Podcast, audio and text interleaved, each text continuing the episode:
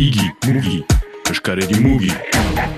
Zer da proiektua? Ebe zazekin kantatuko uh, dugu, eta uh, goizean uh, egin dugu uh, uh, hainitz kantu, uh, eta uh, ala. Konzertu handia izanen da Logan Bayonan zazekin, eta e, kantuak eh, eh, prestatzen. Ze kantu ari ziste prestatzen? Uh, zezeko kantuak egiten ditugu, eta ba, ez uh, bere botza bertinarekin, baina uh, beste botzekin dibidez badira altoak eta sopranoak, eta elgerrekin uh, hiru botz diferenteak badira. Eta zuentzako hori da eh, e, lan handi bat edo eh, da placer handi bat? Plazer handi bat eta ereran handi bat behar dugu entrenatu, errepikak ekin, baina plazerekin. Lana plazera izaten alda orduan. Bai, elgerrekin kantatzen dugu eta plazerekin uh, egiten dugu. Mide esker. Zer izena da?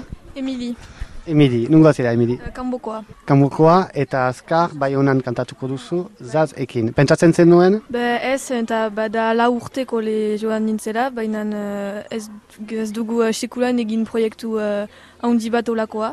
Duan uh, erran duelalik zazekin kantatuko dugula, uh, erran dugu bai uh, zelen eta handia zen proiektua. Urdudik pixkat? Bai, zelen eta handia izanen da, izanen dira bi mila pertsona bi uh, konzertuetan, orduan ez dugu sekulan egin olako konzertu bat.